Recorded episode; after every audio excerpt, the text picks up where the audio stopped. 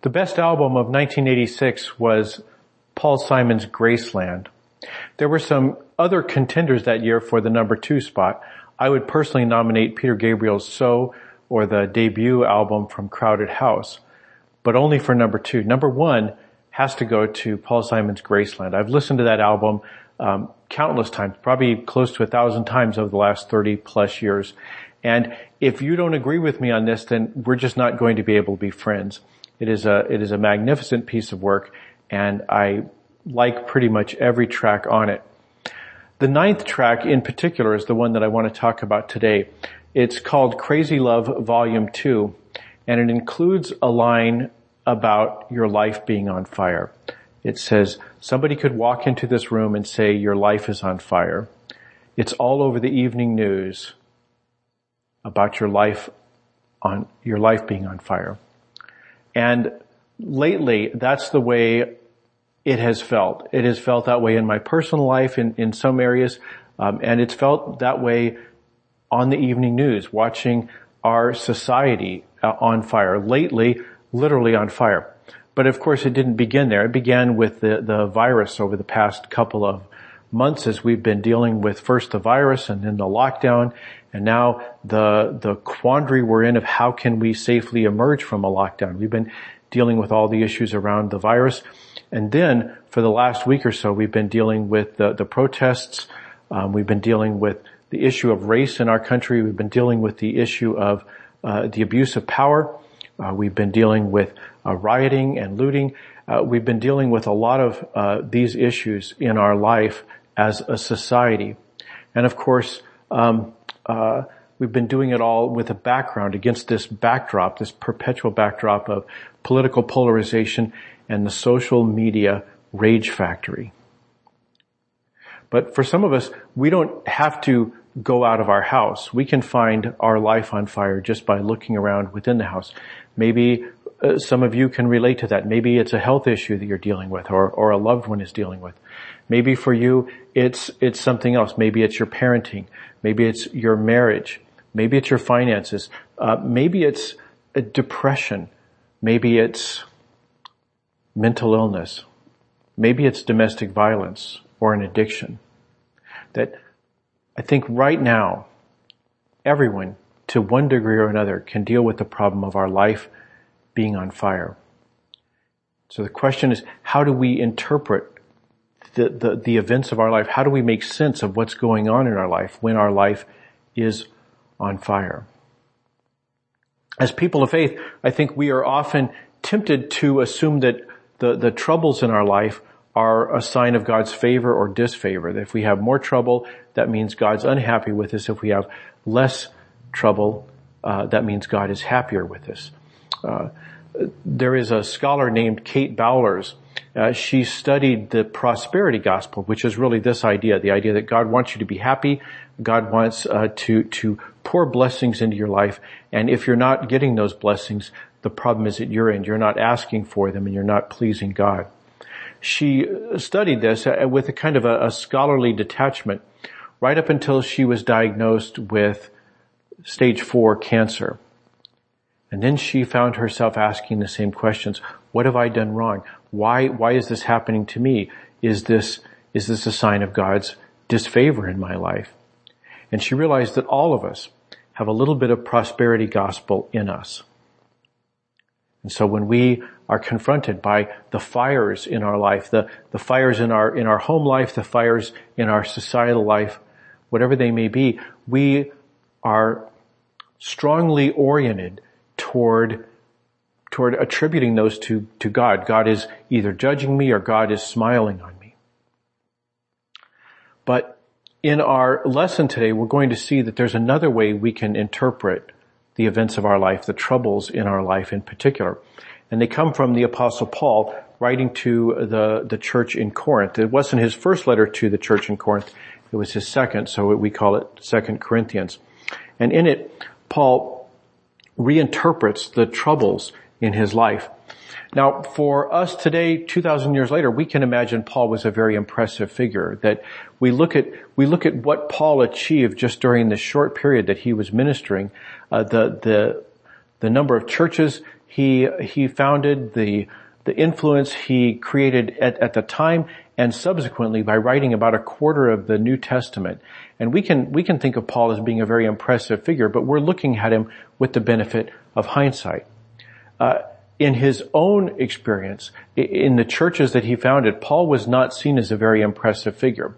Uh, to to the Jews of his society, uh, they would have looked at him as a as an apostate, someone who had left the faith and had started preaching a strange, uh, a parody of of Judaism. To the Greek-speaking world that he that he traveled around in, they would have they would have seen him as a stranger from a different ethnic group who was peddling a strange god. So they would have seen Paul as very um, unimpressive to to to get started. And then on top of that, Paul, while, while we see, we, we can see and as we read the, the scriptures that Paul was very well read, he was apparently not a good orator. And in his society, everyone valued oratory uh, very highly. And so Paul was not impressive as a, as a speaker. He apparently didn't have a very impressive physical uh, aspect as well. People said that he was not much to look at. Um, and we, we, see this in his own letters. He's commenting on people, uh, people's comments about him. And we know that even in the churches that he founded, Paul, Paul was uh, um, seen as unimpressive, uh, even by people that he had, he had, uh, uh, recruited into the Christian faith, people that he had converted. Um, uh, they saw him as unimpressive, and he was often undermined by people in in those churches, and that's really the the background for both the first and the second letter to the church in Corinth. So we see that that he was not an impressive figure in his own time frame. People would have looked at him and said, well, he's not so hot. He's not a good speaker and he's got a lot of problems, frankly, because in addition to the, the problems within the church, he was always facing trouble outside the church. He had to deal with, with riots and stonings and beatings and imprisonments. Uh, Paul had to deal with all kinds of trouble outside the church. Some of it was at the hands of the police and some of it was at the hands of rioters. Paul had to deal with all kinds of problems outside the church. And then of course, because he traveled in the first century, he had to deal with the problems of traveling. He talks about how he had been shipwrecked many times um, because ships weren't reliable in the first century. He talks about being in danger on the roads from bandits because again, that was something that you faced in the first century. So we can, we can say Paul was heroic, but if we had been there at the time, we would have said Paul is not very impressive, that he seems to always be getting into trouble and frankly, he's not much to listen to and he's not much to look at. So people would have seen Paul as not a very impressive figure and in particular, they would have seen his troubles as a sign that maybe he really didn't have much going on. And so in this letter, in the second letter to the Corinthians, Paul reinterprets that perspective that people have, that prosperity gospel mindset that so many of us find ourselves defaulting to. Paul reinterprets his hardship for them uh, in, in, this letter. And uh, really he spends the first half of the letter, uh, chapters one through seven, doing that, and then he moves on to other topics. But uh, we're going to pick it up just in the very center, the heart of his argument, um, where he talks about about um, that perception that people have and, and, and a different way of looking at his problems. So he, we, we begin in verse six. He says that God said that light should shine out of darkness. Uh, he, God, is the same one who shone in our hearts to give us the light of the knowledge of God's glory in the face of Jesus Christ. What does he mean by that? Well, he's referring that, that, that God said that light would shine out of darkness. That's from, from the book of Genesis and, uh, possibly also from the book of Isaiah. Uh, God, God uh, brings light out of darkness. But he's saying that he is the one who shone in our heart. So in, in Paul's heart, God shone in his heart. Some scholars believe that Paul is referring to his experience, his conversion experience on the road to Damascus, where, where um, in every account of that that we find in the New Testament, Paul described, or, or the, the, the light is described as being blinding, that it was noon, brighter than noonday. And so maybe Paul's referring to that, but he's referring to more than just the exterior light. He's talking about light that shines in his heart. So um, what he's what he's talking about there is that God gave him some inward illumination, something about the knowledge of God's glory in the face of Jesus Christ. And this is this is uh, common to countless Christians down through the centuries that that people have experienced the same kind of inward illumination. And maybe for some people, they, they read a story about Jesus in one of his biographies. They, they read about um, how he embraces the outcast or the sinner, and they think to, to themselves, that's what God should be like. That God should be someone who is gracious to the sinner. Um, maybe maybe they, they read a story about how how uh, Jesus uh, confronts uh, mean religious authorities, and they think that's what God should be like. Uh, Paul would say that those glimmerings, those, those senses, well, that's what God should do, isn't it? Isn't that the way God should behave? That that sense that this is, this is what God is like, that we see that in the face of Jesus Christ, and Paul says that is, that is God's glory, um, shining through that. And, and when we feel in our hearts this, the knowledge of, uh, God's glory that we see in the face of Jesus Christ. So that's, that's what he's talking about here. Um, that, that, that people experience even today that sense of, of this is what God should be, shouldn't it?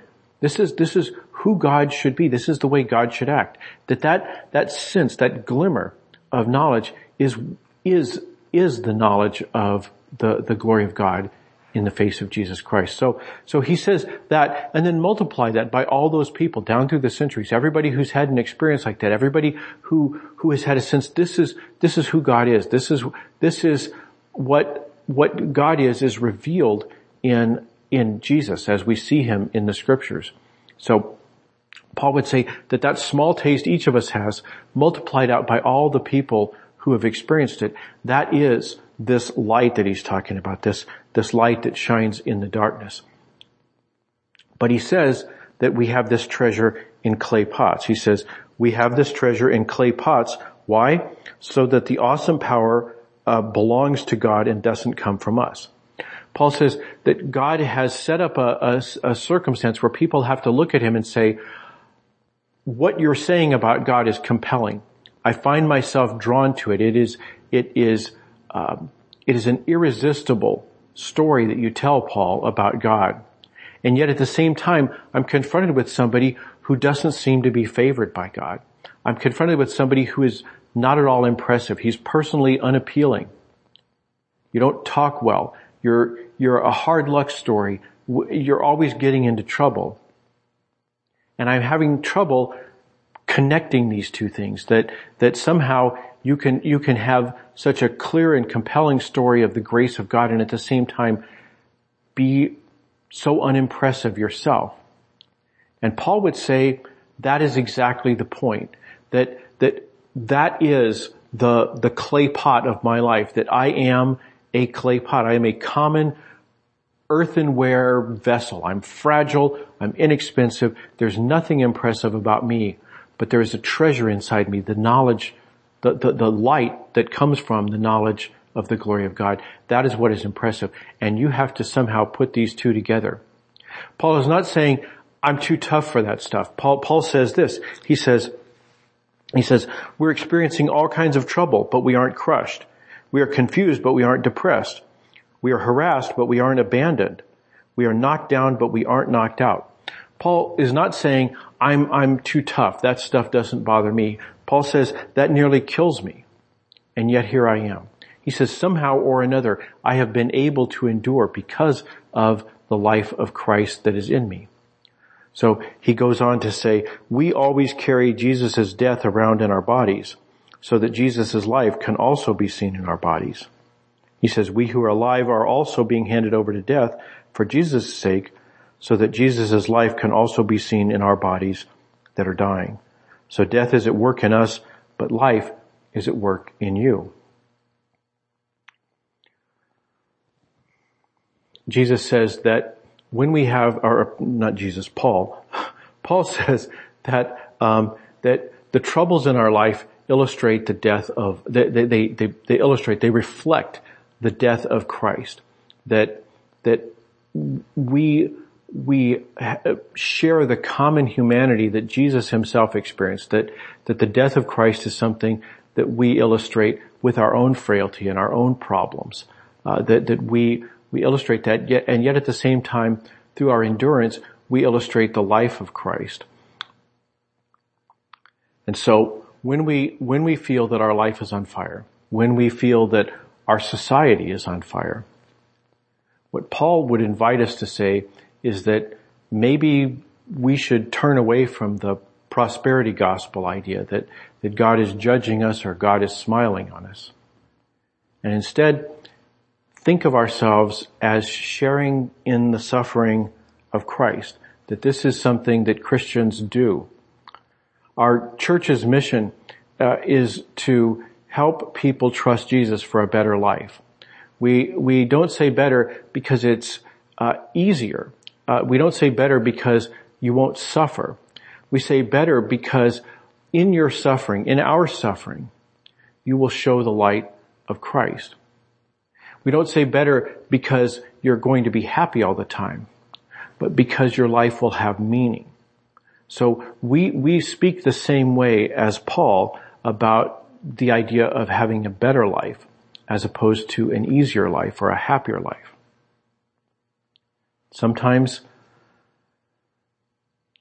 we're lucky and people support us. We are surrounded by a community of faith that supports us. That doesn't always happen. Churches get this wrong. Paul's own church here in Corinth was not supportive. That's why he wrote these letters. Uh, and later on there appears to have been some kind of reconciliation. But sometimes the church gets it wrong. Sometimes Christians, as the saying goes, sometimes Christians are the ones who shoot their wounded. But when it works, when the church experiences the kind of community that the Holy Spirit empowers, that is another way of shining light in the darkness. That is another way of showing to the people uh, outside the church what what God is is doing, the, the the glory of God that we see in the face of Jesus Christ. So that's what Paul's getting at in this section of Second Corinthians. And I, I, obviously I think it has some topicality because of the, the events going on for the last couple of months and especially the last week or so. But I bring it up for another reason, which is that today is Trinity Sunday. It is the most theological occasion in the church calendar. Uh, it is it is about a doctrine, the doctrine of the Trinity, that isn't even found in the New Testament. It's something that the church had to piece together from the pointers that are located in the New Testament. There are all these places where we see the idea of God as three persons in one God that are articulated but never completely fleshed out. And so it was something the church had to arrive at over the course of a couple of centuries. But we do see pointers. And one of the pointers we see is at the end of this letter, this letter where Paul has recounted so much of the trouble that he's faced and how he interprets it in light of, in light of um, what Jesus is doing um, uh, for us and, and the, the light that is now, the light of Christ that is now showing through him. And he says this, he says, the grace of the Lord Jesus Christ, the love of God and the fellowship of the Holy Spirit be with you all. The grace, the grace, the, the costly, self-giving generosity of Jesus to do something not because we deserve it, but simply because he is generous. He is willing to give of himself for us. The love of God. What kind of love? The, the love to all people everywhere, to the, the, the love for saint and the love for sinners the love for protesters and the love for police officers, the love for allies in the struggle and the love for outside agitators, the love for the oppressed and the love for the oppressor, the love for the innocent and the love for the guilty. This is the love of God. And then the community of the Holy Spirit, the fellowship of the Holy Spirit to support people, particularly in their suffering. This is what Paul is referring to. And it is, it is one of the many passages that led the early church to formulate the doctrine of the Trinity. This idea that, that in our troubles, we experience the grace of Jesus, the, the costly generosity of Jesus, the love of God for every person, and sometimes the community of the Holy Spirit. So, in our times, uh, the, the times nationally and the times in our own homes, I invite you to reassess the troubles in your life.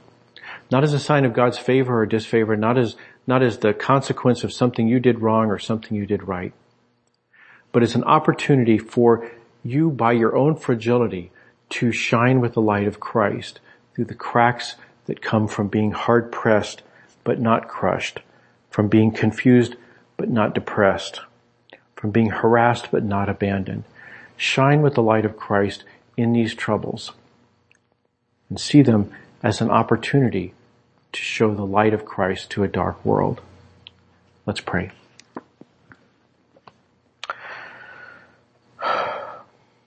Father, Son, and Holy Spirit, on this Trinity Sunday, we remember that you are not the, the candy store God that, that gives out nothing but happiness to the people who love Him, but you use us as you used Jesus to shine light into a dark world. Help us to see our own troubles in that, in that same light that Paul saw his as an opportunity to show your grace and, and your goodness into uh, a troubled world. We pray it through Christ our Lord. Amen.